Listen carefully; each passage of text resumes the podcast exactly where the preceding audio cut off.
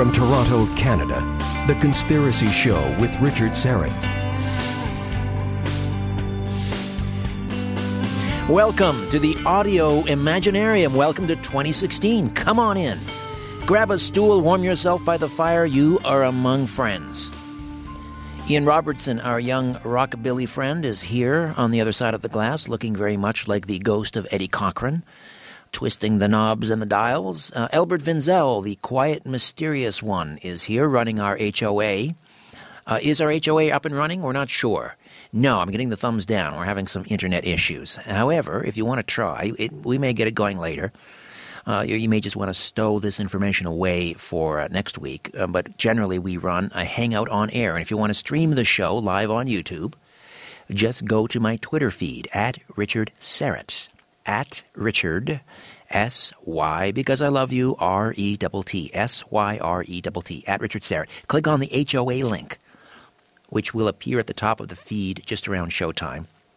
And you simply click on that HOA link, and you are in the inner sanctum, where you'll see me and my new beard. Not, not sure if it stays or goes at this point. Uh, uh, at um, Christmas dinner in uh, Brantford, my mother saw it for the first time and said, She's 90 years old, so at this point she's pretty much unfiltered. She says what she means and she means what she says. And she said, when I walked through the door, and she saw the hirsute version of her youngest son, she said she was reserving judgment until she had time to think about it. And then finally, she kept giving me these sort of strange glances across the Christmas dinner table. And at the end of dinner, she rendered her verdict and uh, she said, I've decided, she said, I don't like it. As I say, uh, she's 90. She can say whatever the hell she wants, and she does. God love her for that. I, am taking her op- opinion under advisement. Author scientist Andrew Smart is standing by from Switzerland to talk about machines, psychedelics, consciousness, the robot apocalypse, the technological singularity, LSD. Wow. How's that for our first show out of the gate for 2016? Uh, Albert and I have posted our usual assortment of fascinating tidbits in the slide carousel up at strangeplanet.ca. Now, that's the landing page. And from there, uh, because, you know, there are a bunch of different projects going on under that banner. So, strangeplanet.ca, you go there, and then you go to the radio page for the conspiracy show. And there's the slide carousel up at the top. Uh, and speaking of AI, this week Google released a research paper chronicling one of its latest forays into artificial intelligence. Researchers at the company programmed an advanced type of chatbot that learns how to respond in conversations based on examples from a training set of dialogue. And the bot doesn't just answer by spitting out canned answers in response to certain words. It can form new answers from new questions. And this means Google's researchers could get a little creative with it, and they certainly did. They asked the bot everything from boring IT questions to the meaning of life. Uh, the responses were alternately impressive, amusing, and unnerving. If you want to find out what the meaning of life is according to the Google AI bot, you can find that story again in the slide carousel up at strangeplanet.ca. Was it last week or the week before? We were talking about a Times Magazine correspondent or bureau chief who was contacted by a um, uh, what was it? It was a uh, it was a um, some sort of a chat bot. It was a it was an AI, artificial intelligence, sort of masquerading as uh, some sort of a um, um marketing agent and asking him all sorts of questions. And he quickly deduced, based upon the sort of the rhythm and the pattern uh, and the even evenness, the sort of the monotone quality of the voice, that it was in fact a robot he was speaking with. And he was able to determine that also by asking it certain questions. Like, what day is it, or something, and it wasn't able to respond, and it would say, I don't understand the question, or we have a bad connection. anyway, then he directly asked, Are you a robot? and he called it a she. She denied it. So the next time the phone rings and it's someone asking if you'd like your your furnace ducts cleaned, you could be speaking with a robot. You never know. Uh, don't forget, again, to register at strangeplanet.ca. It's fast, easy, free, and once you're a member, there are lots of uh, there's lots of free stuff available to you or for you online. Like uh, there's a vast archive of our past shows. There's a past author section, a book club section, and more. And just a reminder, seasons one, two, and three of my television program, The Conspiracy Show with Richard Syrett, now available in the U.S. on Amazon and Hulu. And of course, season four coming soon across Canada. We're still waiting on an air date. Okay, let's settle in. We are about to embark on what promises to be, I think, a pretty remarkable journey over the next three quarters of an hour. Now, here's what Douglas Rushkoff writes about my next guest and his new book. Quote, Andrew Smart deftly shows why it's time for us to think deeply about thinking machines before they begin thinking deeply about us. In his new book, Beyond Zero and One Machines, Psychedelics, and Consciousness, Andrew Smart weaves together binary numbers, the discovery of LSD, computer programming, and much more to connect the vast but largely forgotten world of psychedelic research with the resurgent field of AI and the attempt to build conscious robots. Andrew Smart is a scientist, engineer, interested in consciousness, brains, and technology. His work traverses the boundaries of neuroscience, philosophy, culture, radical politics, and metaphysics. Previously, he published Autopilot The Art and Science of Doing Nothing. Andrew, welcome aboard The Conspiracy Show. How are you? Good, good. Thank you. Thanks for, for inviting me on. Happy New Year to you. Happy New Year. It sounds like we have a, a, a fine connection. You're in, uh, is it Bern, Switzerland? Uh, I'm in Basel. Oh, Basel. Oh, uh, I'm sorry? Yeah. Whereabouts? Yeah, Basel, Switzerland. Okay, yeah. terrific. Now, um, you, this is interesting because you uh, listen. Everybody's all you know talking about AI these days, the robotic ap- apocalypse, the the technological singularity. Stephen Hawking is warning that this could be the end of mankind. Uh, Ray Kurzweil, I believe, says 2045. M- when machines or robots become smarter than humans, it's you know big tr- something wicked this way comes. To, cro- to quote uh, Ray Bradbury. Uh-huh. Uh, and then so I, I, I, open your book, and you actually you take a rather interesting. Um, departure point. You start talking about the discovery of LSD right there in Switzerland by Albert Hofmann, or, an organic chemist which I thought, wow, where is he going with this? First, let's let's let's talk a little bit about um, the discovery of LSD and why you began there. Um, sure. Well, I think it's a. I mean, it's a really fascinating um, history, and I think it's um, kind of forgotten in in sort of mainstream discourse. And I would say even within um, neuroscientific circles and uh, in science in general, it's it's largely been kind of suppressed or um, because the the drug is so controversial. So you, you there's only it's only recently that um, kind of a new generation of researchers has has gone back to the the drug and you know at the time when it was first synthesized it was it was really kind of greeted as a revolution and uh, psychiatry and neuroscience um, really thought this was like a, a huge breakthrough um, because bef- before LSD, um, science really had no idea that brain chemistry had anything to do with moods or perception or consciousness or anything. And, and it, when when they realized, like, oh, this molecule, you know, radically transforms your your conscious experience, then that that actually led to the development of Prozac and other, you know, antidepressants and the whole the whole range of psychiatric drugs were developed, you know, it, directly as as a result of that uh, of the discovery of LSD. So it's it's a really fascinating history, and there was a huge amount of research done um, after the the drug was first um, synthesized. And and the story behind it is really interesting because it was really by accident. Yes, um, as so many great discoveries are. Yeah, yeah. And he, you know, he was trying to develop a respiratory treatment um, this is in the early 1940s. Yeah, 1943. Uh, dur- dur- you know, during right during the war, which and it, it's amazing that they were still operating quite normally at that time. And he, yeah, the the story is he accidentally got some in his system somehow when he was working on, he was working with this uh, rye, this fungus that grows on rye. um, and synthesizing different variants of of compounds from from the source. Um, and then yeah, one afternoon he he got you know he started to see colors and got kind of dizzy and and he first thought it was uh, because of of chloroform that he was using as a solvent. Um, and but then he he kind of suspected like you know it could have been this this LSD that he had just synthesized and so he came back the next day and tried a self experiment he just he made some more and he ate it which is you know kind of uh, unheard of today in in drug research like nobody makes an, a new thing that nobody's ever tried before and just eats it um, pretty brave, he, pretty brave of him. Yeah, but yeah. it was the most and, minute trace he could make because he didn't. He yeah. wanted, a, I guess, kind of a baseline. Well, yeah, he thought he made a, a, you know just 250 micrograms, which he thought wouldn't do anything. Um, but it turns out that's a huge, you know, that's a, a really big dose dose of it.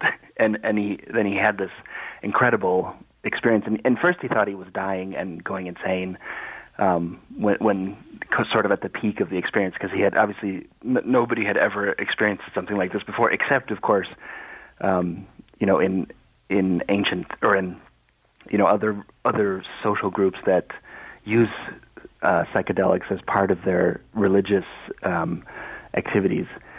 So, but then, yeah, he. Uh, but then gradually, this this um, insanity feeling or this death feeling um, went away, and then he kind of had this, you know, tremendous euphoria and this kind of breakthrough um, for, for several hours, where he he felt like he um, had this kind of transcendent experience. Um, yeah, and so that's kind of the the background uh, to that discovery.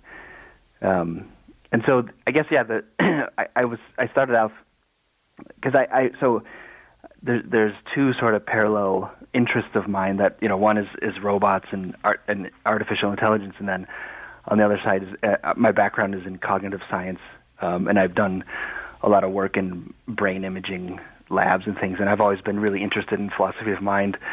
Um, and so yeah, one day I just I kind of I, I've been I had been following this you know like you mentioned the whole AI resurgence and and all this discussion, and then one day, and I've had a long interest in philosophy of mind, and then uh, um, one day I just it, it kind of popped in my head like, well, what if you know what if a, if, we really reach this singularity and you have these super these you know human-like and artificial intelligences, you know, could they have altered states of consciousness, and and if if not why you know i thought it opened up really interesting problems like absolutely not, it does. It yeah. does. And at the same time really I, I, I, get the sense and you can you can disabuse me uh, after the break if you if you need to but you're not really sounding the alarm bells in terms of ai the way many others are. You're not necessarily talking about a robot apocalypse quite yet because uh, well, and this sort of harkens back to the LSD studies, which sort of gave us a new understanding of what consciousness is, and then, therefore, by extension, what it really means to be a human.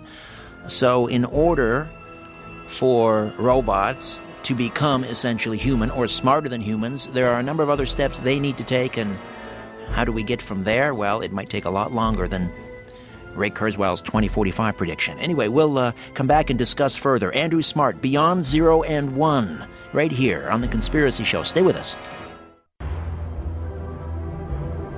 Peering into the shadows where the truth often hides. You're listening to The Conspiracy Show with Richard Syrett.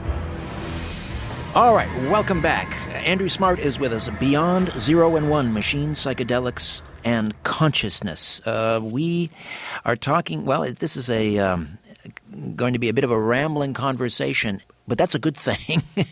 I want to talk about LSD a little bit more and, and ask you whether or not, because this is really central to your your theory, I guess, about whether or not we need to be worried about AI or a robot apocalypse, as it's being called now in certain quarters, and that is whether LSD improves um, or increases uh, our perception, human perception?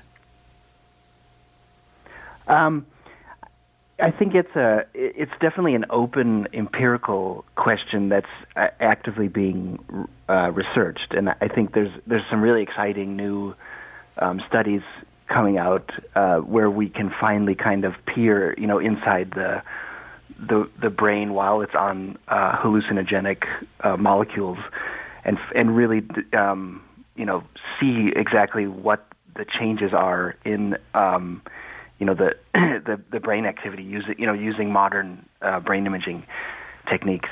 And I don't I don't know that anyone has done a, a really serious study on on perception and um, you know whether whether performance on sort of traditional psychological tasks improves uh, on LSD or what the effects are. Um, it, it's primarily been researched in uh, psychotherapy or in, in therapy situations back in the 60s. There was a huge amount of research on, you know, helping people overcome alcoholism um, and anxiety and things like that. Yeah, and they're recently, using ayahuasca down in in uh, Central and South America. Very controversial therapy, but they are there have been some high profile celebrities who have gone down there, used ayahuasca to to do just that. Yeah, yeah, and I, I think it's um, it's especially in those in those cultures where they have um, uh, like like really a cultural sort of support system for those experiences. You know, to int- like it, it, it's kind of it's a rite of passage or it's a it's a religious ceremony. So people in those cultures have a cultural context in which you know to fit these experiences. Whereas I think uh, for us in the in the you know Western world, we we definitely don't have any kind of um, myths or or stories in which to integrate what these what these drugs do. Um, so of course, the, I think the natural thing to do with it is is try to, you know, help ha- with emotional problems or psychological problems. But as as far as like the accuracy or the you know if it if it allows you to see anything uh, better uh, without the drug than with it, I I don't I'm not you know I'm not sure of that or how that would be demonstrated. But I think the you know the subjective part of it is is very important, and that's it, that's very hard to study, of course, scientifically because it's it's different for everybody. Um, but we do we are starting to get evidence and see exactly what these molecules do. Um, for example, to the serotonin system um, and how kind of the the brain network that is generating your normal everyday experience um, you know pretty much disintegrates on on LSD or on, on and all all of the hallucinogenics are are very chemically similar. It's just it's just really minor modifications to different um, bonds that make up the, the family of, of these kinds of drugs. Right, and they are the, there was a there was a period you mentioned the 1960s, and then after that, a lot of these drugs were became prohibited. There was yep. a period of about 40 years when it was absolutely verboten to study uh, these sorts of things. And then I went down to UCLA Medical Center and interviewed Dr. Charles Grob, um, who was using magic mushrooms or synthesized uh, magic mushrooms to help ease the end of life anxiety with cancer patients. Yeah. And was having some absolutely remarkable um, results. And um, it, it, it sort of leads to the whole discussion about whether or not, when you talk to people that have used magic mushrooms or LSD, um, whether or not they have a spiritual experience or not. But it almost begs or leads into a discussion of whether or not consciousness is a product of the mind or exists outside the mind. Yeah, and I think you you quickly bump right up into these really you know these ancient philosophical debates uh, that are still ongoing. Um, and despite all of our progress and all of our you know and, and despite this this new AI craze, um, we, we, you know the, these things aren't solved. You know there's no definitive uh, way to say one way or the other. I mean, I, of course, I have my own ideas, and every you know a lot of people have. There's a lot there's a lot of different theories, but I don't think there's a broad consensus about what even scientifically about what consciousness is and where it is, um, you know, whether it's inside the brain or outside the brain, or um, you know, there's and there's a really serious um, study of it now within neuroscience, and it's finally kind of accepted within neuroscience and psychology to study consciousness, and that's that's a very recent thing as well because before it was kind of a taboo um, topic within within academic research about about the brain and the mind because it was too diffuse and too fuzzy and ill defined and you know people could, wanted to study memory and attention and perception you know these very uh, easy to define and easy to measure things but i think finally with you know with the help of technology of course we're able now to uh, get you know develop a, a very serious um, science of consciousness, you know, within within neuroscience, within like mainstream neuroscience, and I think that's very exciting. Um, so I think it's it's a very interesting contrast to this. Um, I guess you would call it hype, you know, from from like you mentioned before, like Google, and when when these um, kind of breakthroughs happen, or these these developments like the chatbot, or um, d- d- different things where people go, "Wow, uh, we're really almost creating artificial intelligence," and it's this, wow, it's think, it's really thinking. Um, I, I think when you compare that to what's I think we really still underestimate what's going on in the brain, and that was that was part of the purpose of the book too. Was really to point out like for every advance we make, it kind of opens up new questions, and we realize, wow, it's still extremely mysterious. Right, and it, to to reduce humanity to a you know a complex computational uh, you know process that that's what that's the sum that's the be all and end all of what our brains are and our minds is is really um, you know a disservice. But let me get back to then the connection. And you've sort of alluded to this, but let's nail it down here. The connection between LSD with machine consciousness. Yeah, and I, so I basically what I was looking at was, you know, in within AI, there's there's for sure a uh, like a, a theme that the, the the goal is to create an artificial mind, and and it would really be it would it would first match you know humans, and it would be indistinguishable from a human mind, and then it would quickly you know advance to this what they call a, a super intelligence that would be vastly uh, superior to us in in all these different domains, and so I I started to to think about what you know, well, our our human mind is one of the the main things about it is is that we hallucinate, and we hallucinate in a lot of different circumstances, like with schizophrenia, or uh, for example, if you're uh, above twenty thousand feet, or w- without uh, oxygen, for example, like mountaineers, and there's all there's all these really interesting um, altered states of of the human mind, um, and so I thought if you know if you really have this artificial mind, and it's that that's also a very uh, controversial term. But then is you know does that mean that it, it should be able to do all the things that our minds can do? And so I was just it, the idea was to ask this question of well, once you have this mind and it's um, it's human level, to to me that also means that it should it should be able to have these altered states because that's a fundamental uh, aspect of our minds. And then I looked more into the the research on hallucinations and things, and there's even it, it turns out that um, you could consider our our everyday kind of experience as not um, totally different from hallucinating, really. So the the difference is is more in degrees versus um, it's that it's these distinguishable states of I'm hallucinating versus I'm having a normal experience. It's the same. It's really the same physiology um, and the same brain mechanisms that are generating hallucinations and generating what what you would call normal experience. Um, and I think that that aspect of our minds is is you know pretty much ignored in AI, and and they I mean they're they're kind of just following um, a very I, I, I don't want to say crude, but kind of a, sim, a simplistic um, under, you know, understanding of what the brain is doing, and then these new algorithms come out, and and the hype kind of becomes, oh, it's doing it just like a brain, and and so part of the point of the book is like, well, we we still don't really know what the brain is doing, um, and and as what we do know, it's quite different from what um, AI is still is still doing, and yeah, and I think part of the yeah, like you said, the the purpose of the book was to call into question these um, these timelines that have been proposed that were were just decades away from real artifi- a real artificial mind.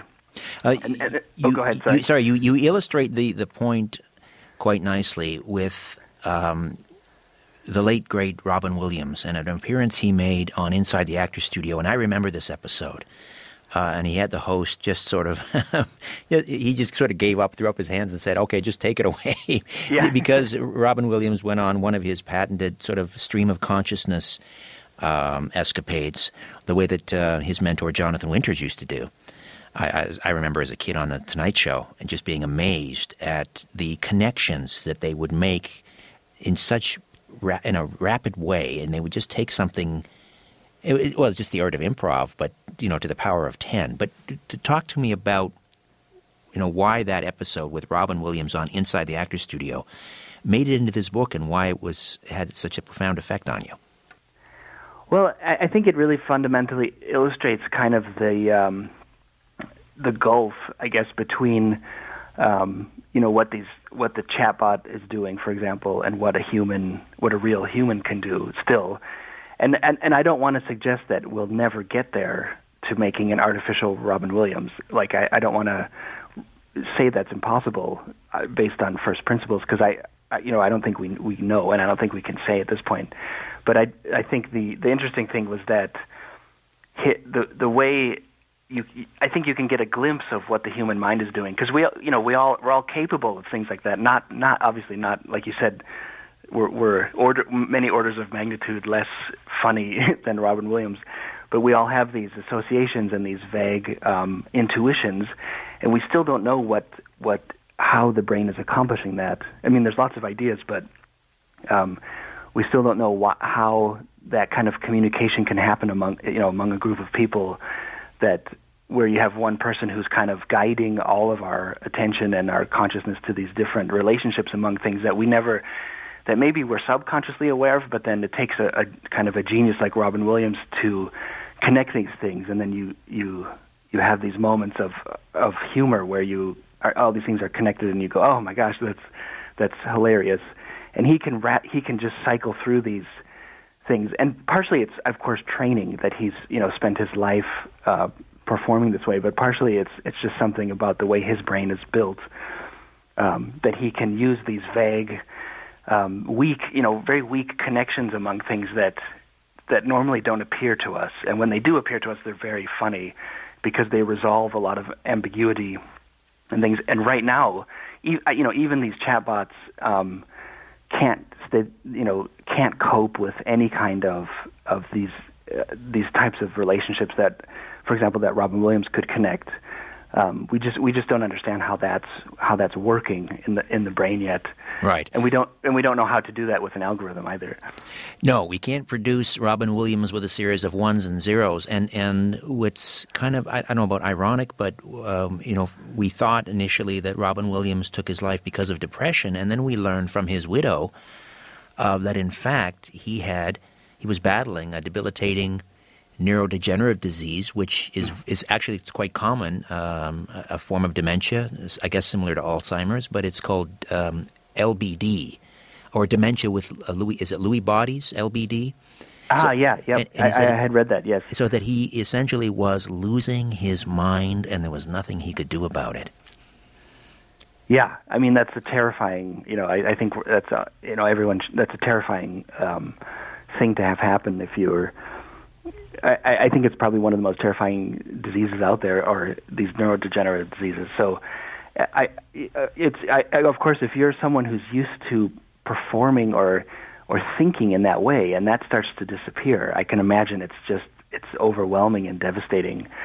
You know, to go from sort of the pinnacle of of human, uh, you know, humor and, and improvisation to not to maybe the you know the the outcome of that disease might be not you know not being able to tie your shoes or not even you know what I mean. Uh, yes, yes. So, but you know, just being on the cusp of losing one's mind. I mean, it almost was if as if he was sort of straddling that maybe his whole life, which almost fed into his particular genius. Who knows? I'm not a neuroscientist. Uh, but we will continue to delve into consciousness, what makes us human, and why we need not necessarily sound the alarms regarding artificial intelligence. Back with more of The Conspiracy Show. My name is Richard Syrett. Don't go away.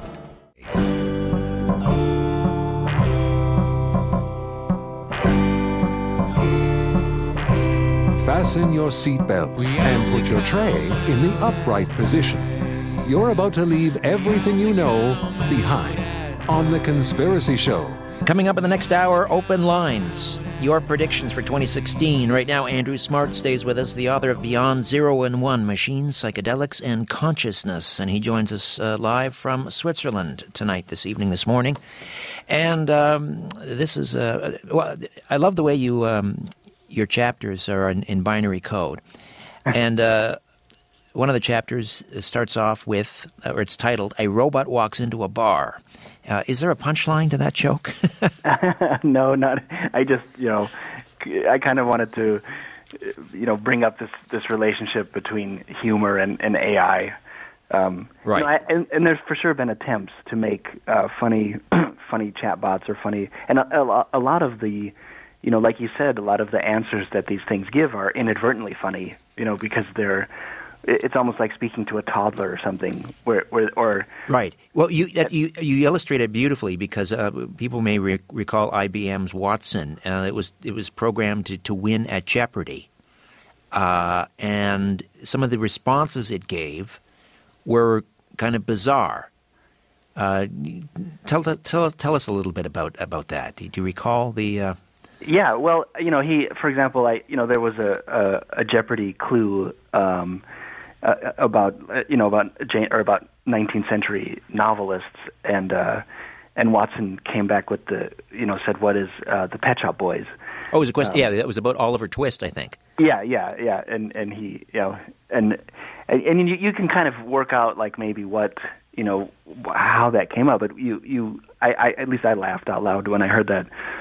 Um, and and what's interesting to me is that he is this this idea that he's you know he can be really accurate like 90% of the time but then when he's wrong he's just absurdly wrong you know? And i i find that very uh an interesting difference because when when we're wrong um we're kind of wrong in these sophisticated ways or in these you know in these very uh ways that you you can deduce almost what rules we're following to arrive at the wrong answer. And it's ma- and it's plausible um, and, and I think we st- we still don't know exactly how the brain um, combines these these things to rule out implausible answers. Because there's a kind of a you mentioned in the book there's kind of a fuzzy logic that we humans have. Uh, that if we if the Pet Shop Boys and I'm not sure how Watson arrived at that. I mean, the, the clue was Oliver Twist, and he came up with Pet Shop Boys. I'm not sure how he arrived at that, uh, but if that for whatever reason, if Pet Shop Boys were to to come up in our brains, we would eliminate it using this fuzzy logic because we know it's impossible. But an, an, an AI can't doesn't have that fuzzy logic, so they're just going to come out with it. Right, and they, and and the other thing a lot of people point out is they don't have yet, of course, um, our first of all our our evolutionary history of you know, you know, millions of years and of uh, of kind of ge- inherited genetic intelligence or, or knowledge that's that we get uh, through DNA, and then also they don't have a life experience yet of growing up in a culture. Um, and uh, of course, I think you know AI is taking this seriously and, and trying to grow robots, so to speak, as a as a child does and and learns. But but they even these very powerful systems like Watson, um, you know, just has no no access to cultural semantics or like what our our our our shared sort of cultural meaning about things. And so yeah, these these things that we we somehow automatically have access to this vast amount of of cult- shared cultural knowledge and you know if if you're of a certain age and have grown up in in a certain country or or certain culture you know you know you can recall and recognize instantly what the Pet Shop Boys are and you know who Oliver Twist is. And it would it would just never the the relationship between the two is is uh is not something that uh, occurs to us. But he's you know he's rifling through literally billions of answers and somehow his algorithms return that this is the most like this is the likeliest answer in relationship to the question. But I think it reveals that he's still just, or he or it, you know, Watson is just brute force. Um, running through all these all these things and then measuring kind of the probability that is this you know what what is the m- most probable answer not what is the most meaningful answer and i think that's kind of the crucial um, difference still Right. You, we cannot be reduced to an algorithm. Yeah. But, okay, so AIs may never be fully human. They may never get sarcasm, like Sheldon Cooper, uh, or irony, uh, but they could still be a threat. No, I mean they could still be. They, their computations could be so much faster. And in fact, what may make them so dangerous is the fact that they lack that humanity. Yeah, and and I um, there, there's a great quote um, uh, by by an AI researcher who says, you know, AI uh, doesn't love you, it doesn't hate you, but you're made of atoms that it could use for something else. and, oh, jeez, so, that is sinister. Yeah, and and I think that's the fundamental um, risk that that like people like Stephen Hawking and Elon Musk see is that if you create the you know maybe they won't be human like or they won't be conscious necessarily but they'll they'll they'll go on this kind of runaway course of um develop you know connecting themselves and developing into things. And and they don't necessarily even have goals of their own but they're just from the way that they're designed there might be these unintended consequences um, where they become very, very dangerous, e- maybe even before they would reach anything like human level uh, intelligence that that would be difficult for us to control if we're not very careful in how we design these systems. Um, so that it's yeah, it, it, I think I think the risk is um, maybe not so scary as these um, you know that they would become evil and try to kill us. It would be that they would um, there, could be unintended consequences of developing these super intelligent systems. Well, um, I mean, it. I suppose if you are just coldly logical, uh, you you could arrive at sort of a Malthusian philosophy. Mm-hmm. Uh, you know, the good of the many outweighs the good of the few, and so forth. And and us, for us in the West, who thrive on uh, individualism and and so forth, uh, you know, that the rights of the individual are sacrosanct. Uh, I can see where that is going to be a problem. I mean, they are now using uh, AI in theaters of war. Now, there is a human overseer at the moment, but at some point, who knows? I mean, that, that human element may be removed, and uh, then we have AIs making these value calls or these judgments uh, based on computations and algorithms. And then I think we have a problem.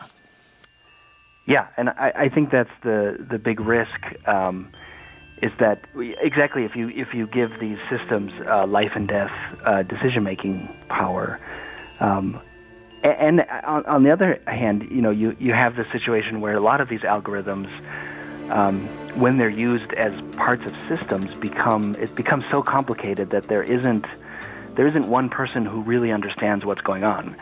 Um, I, and an example I, I, point out in the book is. is me, I'm sorry, I forgive the intrusion, Andrew. Let me just yep. get you to hold on to that example. We'll get okay. to it right after this break. Andrew Smart, okay. Beyond yep. Zero and One, The Conspiracy Show. Don't go away. The owners of the system are asleep. Now we can play. The Conspiracy Show with Richard Syrett. Welcome back. Andrew Smart is with us. Beyond Zero and One Machines, Psychedelics, and Consciousness. Um, we, have we, talked about uh, the, the, potential threat of, of AIs. And it's interesting you, you point out, you know, this was a, um, a very strange year, the last couple of years, really, in terms of the stock market. Uh, it, it seems no matter how bad the news gets, the stock market keeps going up, up, up, up, up. Uh, when things are bad, gold should be up, but gold is being hammered. Uh, uh, the precious metals in general. Uh, up is down. I mean, there is no value in the market. It's there's it's really there are no fundamentals, and and yet, I mean, the markets are essentially run by algorithms, artificial intelligence. Talk to me a little bit about that. Yeah, I think it's interesting, and, and like you you kind of allude to that there's a huge disconnect between sort of the real life economy and the stock market, and I think it's because uh, it is it is very it's to a larger and larger degree more and more automated. Um, so you have these trades happening in in milliseconds, you know, like one or two milliseconds that are, that it's even impossible for a human to perceive that uh, short of a time span and so these thing, these algorithms are making these decisions in, at that speed. Um, and it's you know it's it's trillions of dollars that are are shooting around in the system without really any human oversight. Um, and and it like I mentioned before, it's far too complex for any one person to be able to look at it and, and tell a story about what's going on. So I think you ha- you have this the stock market the stock market is becoming kind of uh, reflexive or it, it reacts to itself um, because these al- you know these re- these algorithms just fight each other. Um, and I, and I point out some research in the book about how they are just um, they they go into these circles and herding behavior that that's even more extreme than what human investors do, um, because you know they lack kind you know kind of the the irrationality that is you know good actually for humans to balance things out is lacking from these things. Um, and and I, I talk about one uh, researcher in the book who who who likens the behavior of the stock market to earth to aftershocks of an earthquake. So something you know something will move the market um, that may or may not be related to anything in the external world, and then the algorithms will react, and it'll it'll look kind of like you know these aftershocks where it goes up and down and up and down and up and down, but it's it's not reacting to anything in the world. It's just reacting to itself. so it's this fascinating kind of a crazy situation. It is a synthetic beast. Yeah, exactly. Yeah, yeah. You worked at Honeywell Aerospace. Uh, yep. for a while, and I'd be I'm very curious. Uh, you were hired as a cognitive scientist and human factors researcher. What is going on in terms of AI uh, and these, you know, the Boeing 77s that we're flying around in? Well, the, I mean, I I would hesitate to call the automation on on airplanes AI. Um, it, it, it's it's certainly you know very smart software, um, but it's not. We're not yet. The, the automation on airplanes isn't. It, I guess it is making decisions. You know, it's um, you can turn on the autopilot, and it will follow uh, your flight path. You know, uh, for you but you have to still program the flight path into the into the flight management system. So, but I, I there's definitely uh, a huge push toward automated, um, or you know, autonomous flying vehicles, so that you would just get in and say something like, uh, "Go to L.A." and and it would just do it, and you wouldn't, you know what I mean? Right, right. Uh, or the or Google coming out with a, a car that you know you don't have to drive. Exactly. Yeah. Um, and and that technology is really, I think that that kind of technology is probably closer than a lot of people might think. You know, that's that's something that that works already, uh, at least for cars and and for airplanes, for example. You know, with with really really crowded airspace, the automation is much better actually at dealing with the separation between other airplanes than humans are. You know, so now we need to make sure there's a, a lot of space between uh, airplanes but but that's kind of the limiting factor of of how many airplanes you can cram you know into an approach. Uh, but if you let computers do that, you you could safely uh, cram a lot more airplanes into the same space, which you know may or may not be. Yeah, you just want to keep your eyes closed during the approach. yeah, yeah. uh, let's take a quick call. Mitch is in Orangeville and has a question regarding AI. Mitch, are you there? Yeah, how you doing, guys? Very well, thank you. Happy New Year. Go ahead. You too, terrific. I I got the opportunity uh, to meet a gentleman that worked in the Russian military. Uh, his resume is incredibly impressive. Impressive. Uh, it was about 15 years ago, but it was talking about topics such as this and research and development of math and algorithms of software design in real time and intellectual control systems. Um, he indicated that they were well further ahead than we possibly have any uh, idea and uh, this information seems to tie into uh, the popular idea of a Russian scientist named Hadi Boff, and it ties into um, Harold Kautz-Vella's work with the black goo. Uh, would you have any knowledge on that, Andrew? I, I don't. I'm not familiar with that with those people. I've heard of gray goo in refer in in, in terms of nanotechnology. What is black goo? Well, it's Harold uh, Kautz-Vella that seems to be propagating this concept of um, an oil that has been extracted from the earth, and I think it was sort of tied into X Files at the end of the series. Um, but I just wondered that there seems to be this sort of uh, well, like what you connecting of the dots to um, AI and some sort of either um, oil or, or, or, or, intelligently controlled self automated systems. Mm-hmm. All right. Well, um, you've stumped me, and I don't know, uh, Andrew, if you have anything further to add. If not, we'll. Uh... Well, I mean, uh, the only thing I could um, think of is, for you know, for sure, there's a lot of research in, in nanotechnology where you'd have, you know, like robots that you could inject, for example, for a medical purpose. So you, you know, they would be, you know, these micro-engineered particles that that can actually, you know, have software in them. Um, but I, I mean, I, I don't know what kind of substance they would be associated with, or if there's any. Yeah, but uh, uh otherwise, yeah, I'm not familiar with that. All right, Mitch, thank you for the thank call. You. Have a great night. We mentioned Ray Kurzweil earlier, and he's sort of at the forefront of the transhumanist movement, uh, which I have to be honest, I've, I've, I've, talked to a number of proponents of transhumanism, and uh, there's something that just does not sit well with me on many levels. Uh, but what about when we were talking about a hybrid. Uh, so you take a human mind, fully human uh, consciousness, and then you begin to merge it with AI that that would basically ramp up our computational abilities, uh, you know, to an X factor beyond, beyond, beyond. Um, I mean, is that are we headed in that direction? And is there are you concerned at all about that? I, I mean, I think we are for sure, and and I, I do talk about in the book um, Miguel Nicolelis um, at Duke in in North Carolina.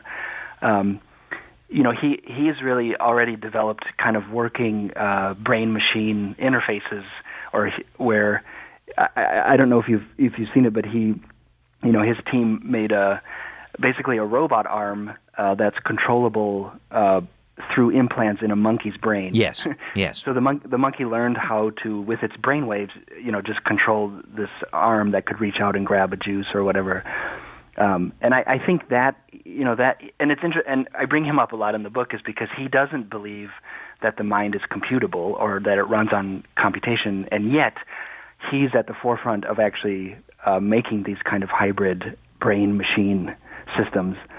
So I, I don't think um, I, I think that kind of technology will just continue to progress where we can implant things in the brain as tools, and the brain kind of adapts to having this thing in it. Well, and, and think about how to use it as a tool. Sure, think about people with spinal cord injuries. Uh, they yeah. have they're quadriplegics, and, and with this type of technology, they can they can move their legs and their arms again. Yeah, but I, I think the other the the dimension or the it's one thing for to that we can decode um, intentions, you know, move like motor intentions, um, and translate those into control signals for a robot. You know, you, you, you take the electrical activity that's generated in a certain part of the brain, um, and you record that, and then you you analyze that data, and you interpret whether the intention is to grab or move left or right. And those those kinds of I would say simple um, commands are, are one thing. The, the the idea that you could actually enhance your own, you know, for example, let's say you're trying to remember uh, some historical fact or trying to figure out a math problem, that or or even access one of your own experiences from your life, and and what kind of implant, you know, or technology we could use to assist you or, or to assist our our brain yet is very I think that is very far away where you you'd have some technology in your brain that would would help your memory and help your right uh, ability to to do very human but but primarily subjective things is um, right. In other words, that's another level. yes, uh, we're, so you would suggest I'm gathering that we are a quantum leap from re-sleeving our consciousness and achieving virtual immortality. Yes, I I think that. Um, yes, I, I, I would say that that is um, a huge a huge challenge because we while, while we know we, we can more or less um, work out you know how, when we are intending to grab you know something with our arm and we, we can map out on the brain or where in the brain that, that is more or less happening you know like a uh, an internal thought or like uh, an experience is something that is and and even Nicolelis writes about this. It's it's not a computable state of the brain. Uh, uh, in principle. And there's there's a lot of uh, detailed reasons uh, for this. But uh, yeah, I think, like you said, I think that's a that's a huge leap.